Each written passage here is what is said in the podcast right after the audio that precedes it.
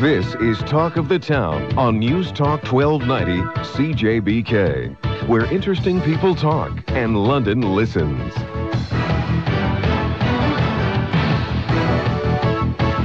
Left, right, and center today. Bob Metz, Jeff Schlemmer with us. Gentlemen, nice to have you both here today. Morning, Jim. Hi.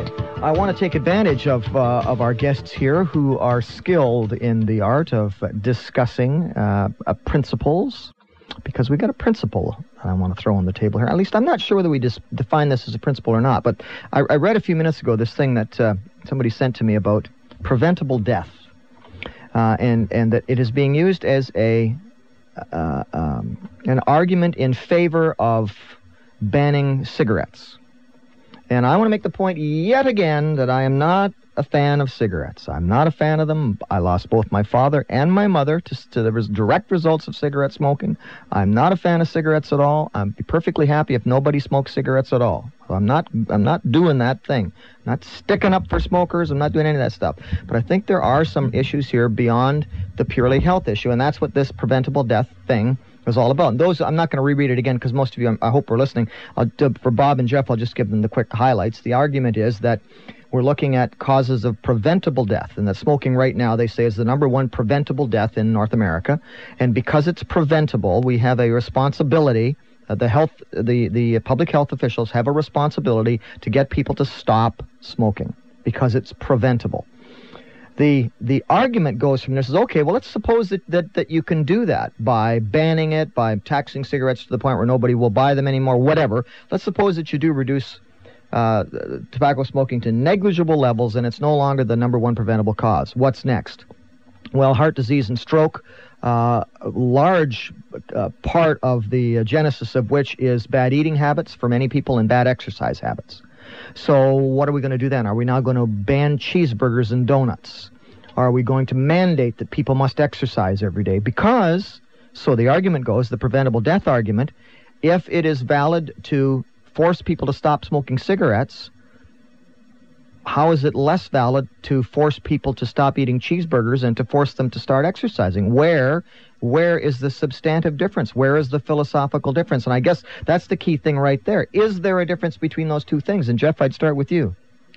Well, I think that uh, there's a, a, continuum, and that uh, I'm I'm kind of uh, have my civil libertarian uh, uh, crankiness as well on some of these things, and I think that uh, on the one hand I, I, I don't like it when government tells me I can't do this anymore or I have to do that or whatever. I look at uh, the way that uh, kids uh, grow up now and a lot of things that I used to do uh, that I liked doing in the old days, uh, kids can't do nowadays. And uh, I regret a lot of that. on the other hand, I think that as a as a civilization, we sort of evolve and there are things that that where government quote saves us from ourselves that at the time were, were similarly controversial. I look at like helmets for motorcycles, for instance. A lot of people don't like that, and I draw go down to Florida, and uh, nobody wears helmets, and uh, it's kind of freaky. But uh, you know, they've come down on the other side of that debate. Um, seatbelts, same kind of thing. Uh, look at 100 uh, years ago, meat inspection was a big controversial mm-hmm. thing. You know, you should let uh, the free free market look after itself. And then there was like these horror shows in the Chicago stockyards about uh, the way meat was being prepared. So there are ways that I think it's useful for us as a society to say, we're going to save me from my worst impulses. It's like uh, something we mentioned a couple weeks ago, which is that I don't keep cookies and ice cream in my house because if I have them there, I'll eat them. If I don't have them, I won't. So in some respects, government's sort of saving me from myself. Around smoking, I, I, I, I frankly don't really have a strong uh, opinion one way or another about whether it's a good idea or a bad idea to be able to smoke in bars. I, I just I listen to all the arguments and I genuinely don't know what the answer is. Uh, having said that, I'm not a smoker, so I don't mind there not being smoke there, but I, I agree that it is kind of silly to say you can smoke outside in the patio and not inside. And, and, and I don't know how far you take that, but I think there's a sliding scale. And as time goes by, there are things that we come to decide collectively we're just not going to do anymore. Uh, but I, I, rail against some of these things uh, that, uh, again, that we used to be able to do that we just can't anymore. Bob, what about you? Jim, there is death is not preventable. Okay, it's not preventable. Period. So mortality rate, is, mortality rate is still 100% yes. here. it's postponable. yeah. But it's not preventable. And there, and what I've learned in life is talking to different people is there's two kinds of people. There's the people who believe in more quality of life and are willing to take more risks, and less time. And then there's the people who believe in more security in life and they want more time and less life, less quality of life. They'd rather do the opposite. And right now, it seems that the second group is imposing its choices on the first group by telling them they cannot take certain risks. Um, you know, it's just like the smoking bylaws here in the city. I addressed city council a couple of weeks ago on the Wednesday, and I made it clear that I already have the right not to be exposed to secondhand smoke. I don't have to walk into one of these restaurants. Mm-hmm. It's an issue of property rights. That's where the line is drawn. Mm-hmm. And for anyone to suggest, as a customer, that they have a right to impose their conditions of what should be in a place of business rather than the business owner deciding what business he wants to be in, that's just outrageous. I just can't believe anyone having such disrespect for another person's fundamental rights. We have a right to kill ourselves, we have a right to put poisons in our body. The problem is we live in a socialized healthcare system that's forced to pay for these things when we abuse ourselves. And as socialism never works, you, you go to the next stage. You go to fascism in healthcare, where you actually invade the home and the private property of, of restaurants and you start regulating health care on a on a very personal level. And that's an inevitable pattern and it's going to happen anytime we expect government to save us from ourselves, you know. I'm I'm so offended by the how many millions are they spending on these don't smoke ads on on t- television you know like uh, secondhand smoke ads there must be one on every every single commercial mm-hmm. break they drive me up a tree and i'm not a smoker uh, i just hate the thought that these things are on the air i heard you talk to a guy last w- last week about uh, healthcare in the U.S. that you know they spend money on advertising down there. Up here, we get pure propaganda day and night. Who knows what budget that's coming out of? You know, and that's money not going towards healthcare. So I think we have a right to be informed about risks before we assume them. When you walk into a place where there's smoking, for example, it should be a sign there saying mm-hmm. smoking allowed or not mm-hmm. allowed. And that to me is where, where the where the whole issue should end. What about the problem? And, and uh, we're, we're getting a little bit off where I wanted to go, but that's fine because mm-hmm. we go where this goes. The the concern I have had all along about the you have a, you have a choice comes down to the employees. And, well, they have a choice too. Well, yes, but we, we don't say that to people in any other industry. We don't say to you. That doesn't make that right either. No, that, but, that means we're operating on the wrong principle in the other industries too. Are we? I made choices not to work in certain factories just because of the risk involved with the heavy machinery, mm-hmm. and I I got paid well when I did that. But I got to a point where I said, no, I'm not doing this anymore. Well, are we are we worse off uh, as a society because we have certain standards of safety in our in our industrial workplaces? Well, you have to have standards of safety that are enforced through, you know, if an employer does something that's negligible and causes someone else's injury or death. Doesn't help you if you're dead. Well, aren't you, aren't you well, be- that's, that's an argument for anything. Yeah, but aren't you aren't you better off to have a to have a, a well thought out code of safety and operation in Absolutely. industrial plant, and which I that's all we have, really, isn't that. it? That's what we have. But uh, what are you talking about? Machinery? You're talking about things like secondhand smoke well, you couldn't work in a, peanut butter. You couldn't work schools. in a factory with the with the levels of air pollution that are found in the average nightclub. That factory would be shut down until they scrubbed that air you would not be allowed to, in the province of Ontario, you would not be allowed to work in a factory with that level of smoke in it from the machines that you're working on. Mm-hmm. You wouldn't be allowed to do it. But having said that, there are certainly lots of other jobs that are that are dangerous jobs, and, and they exist, and, and we continue to permit that. I, I hear what you're saying on that, and, and I, that's a pretty good argument. But uh, I look at things like, uh, uh, well, again, there are all kinds of jobs we have where you take measured risks. You want to go down in mines, you know, and uh, people get sick from uh, you know damp lungs and all that mm-hmm. kind of stuff. That uh, one way or another, there are certain jobs that are just riskier than others. Look at the guys on the space shuttle. You mm-hmm. know, they, they took extraordinary risks in their jobs, and we we permit all that and say if you want to do that job, then here's what it is. You know, here's the way it is. We, we make it as safe as we can, but uh, there are some still some big risks in it. Um, so I don't know that you can necessarily say just because this makes this job more dangerous, being in a being a, a waitress, for instance, that in and of itself is a rationale for doing it. That's part, that's the balance against the individual yeah. liberties. What about what about the argument about the, the the next stage? Okay, we've eliminated cigarettes; they're gone. Now, the next preventable one has to do with, with diet, or, or not preventable, Bob, postponable, has to do with diet related diseases. I don't think it's the next one. I think they're already doing it. Well, okay. So, so you know, uh, how do we then, how do we then say you can't, government, you can't go up to that guy at the Dairy Queen who weighs 300 pounds and take that double banana split out of his hand? How do we how do we say to the government, no, you can't do that? Well, you vote for politicians who agree with that. Don't don't don't, don't vote for politicians who disagree with But that. But I didn't That's- vote for politicians who who I didn't vote for politicians at all locally to to deal with the smoking issue. I didn't vote for them on Well, that basis. Isn't that true of democracy right across the board? I mean, every politician runs on one or two points during an election, but legislates on thousands.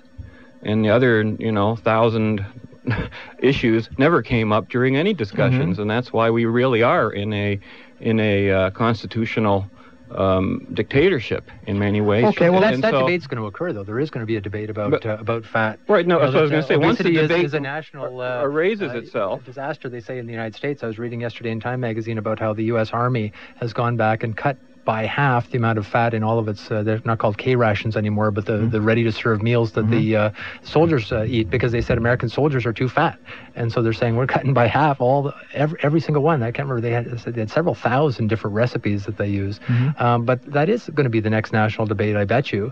Uh, and there are ways in which it's changing. And uh, you know, trying to modify human behavior always comes down to either a carrot or a stick. Essentially, I think we're seeing the carrots right now. We're seeing that they're uh, putting uh, information about uh, calories and so on onto food. You know, they're trying to get people more educated about this is good, this is bad, and so on. Uh, there are some products that have been banned, like some kinds of diet pills and those kinds of things that we ban, and we'd say no, it'll save you from yourself. They're too dangerous. There's too many side effects. In a free world, we would be able to buy those if we want and say, I appreciate the side effects, but I want to take them anyway. Um, so, so that'll be coming down the road. Yeah, you know, I was, I, you know, I, I don't eat that bad, but every once in a while I want to eat junky food. okay, I actually want to, once in a blue moon, you know. And I'm thinking that I'm reminded of something a doctor told me one time. He said there are no bad substances; there are just bad habits. hmm And almost any substance isn't going to hurt you unless you're a very rare case and you have a particular allergy or There are no bad medicines, only Yeah. bad dosages. Yeah. or something.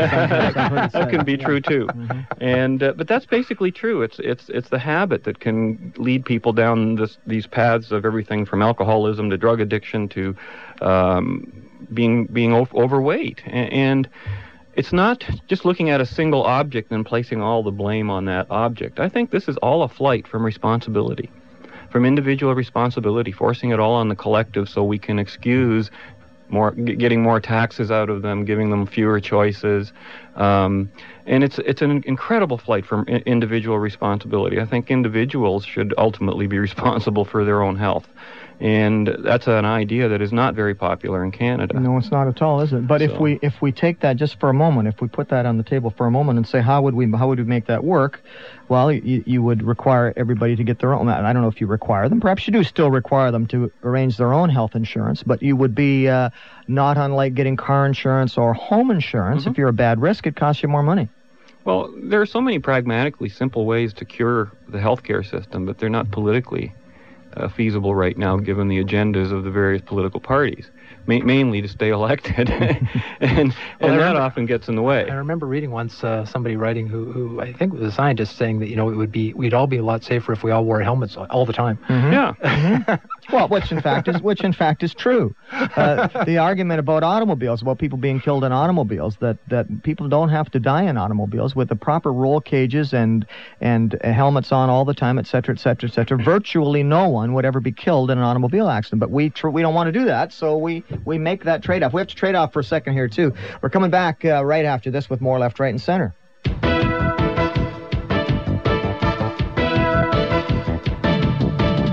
Thought provoking? No question. Informative? You bet. This is Talk of the Town on News Talk 1290 CJBK. Got an interesting email here from my friend Don. He said, Jim, think of, think about this. Most people would suggest that people who live a healthier lifestyle, diet, exercise, non-smokers, etc., save us healthcare dollars. I heard you refer to your own case this morning. You're the exception to the rule. If you had not recently adopted a healthier lifestyle, you would not have survived your initial heart attack, and you would have saved the health taxpayers all the healthcare expenditure for your recovery. Well, there's some truth to that. Absolutely, no, it is true. And And it's it- absolutely true that smokers cost less to the system than non-smokers do because they have shorter lifespans. They're out quicker. Yeah. I, I heard the other day that I was talking to Dr. Fred Sexton, and he was giving me some figures, but I hope I get right. In uh, 1970, blurb, um, you reached the halfway point of the consumption of your healthcare resources um, somewhere, oh, and it doesn't matter, somewhere in your 50s or something.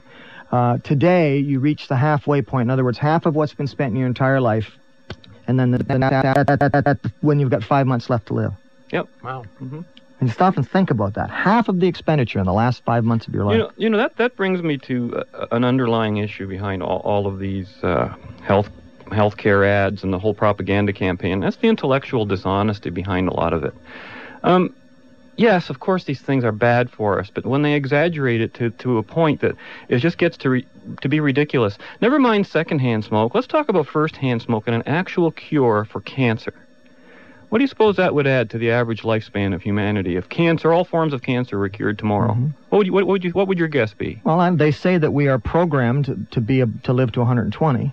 Like there's genetic programming, evidence that we are Well, genetically programmed to live to 120. My my latest information on this tells me that it would add about two years Mhm. to all of mankind's general Overall. lifespan. You'd, Okay. you, you would die of something else then. Yeah. Okay, But- whatever the next. That, isn't that the key thing though? You're going to die of something else.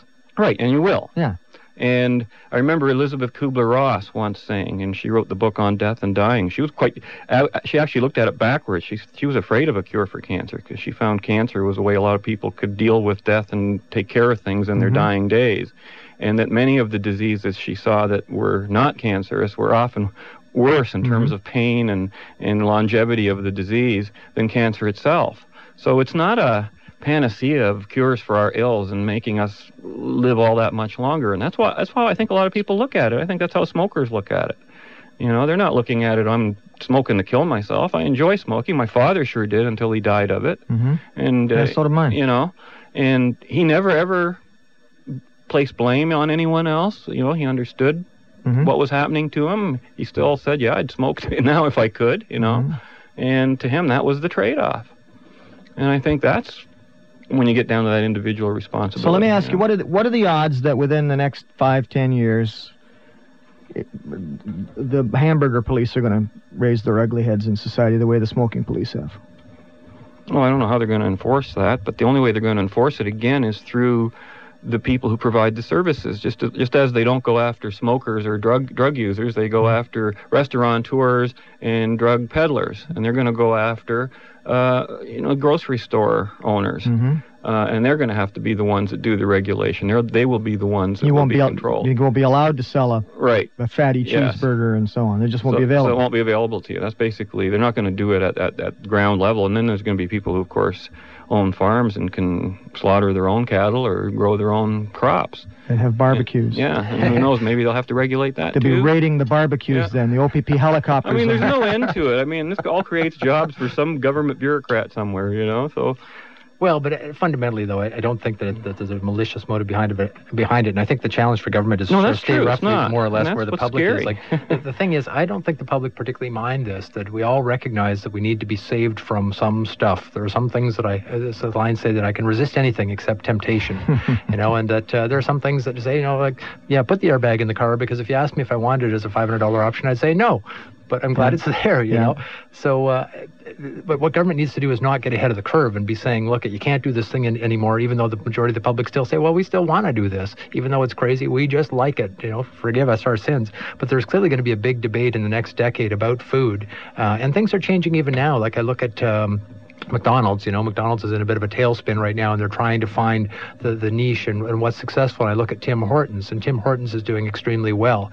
If you go into a Tim Hortons, the food that they sell you, the sandwiches are like good quality, Mhm. you know, good for you, not fried food. And I think that's got something to do with it. And McDonald's, you know, are trying to bring out their healthy salads and all this stuff to compete. That public opinion is changing gradually on these things. Um, well, that's market demand, and that's where the change should come from, Yeah. not from the government.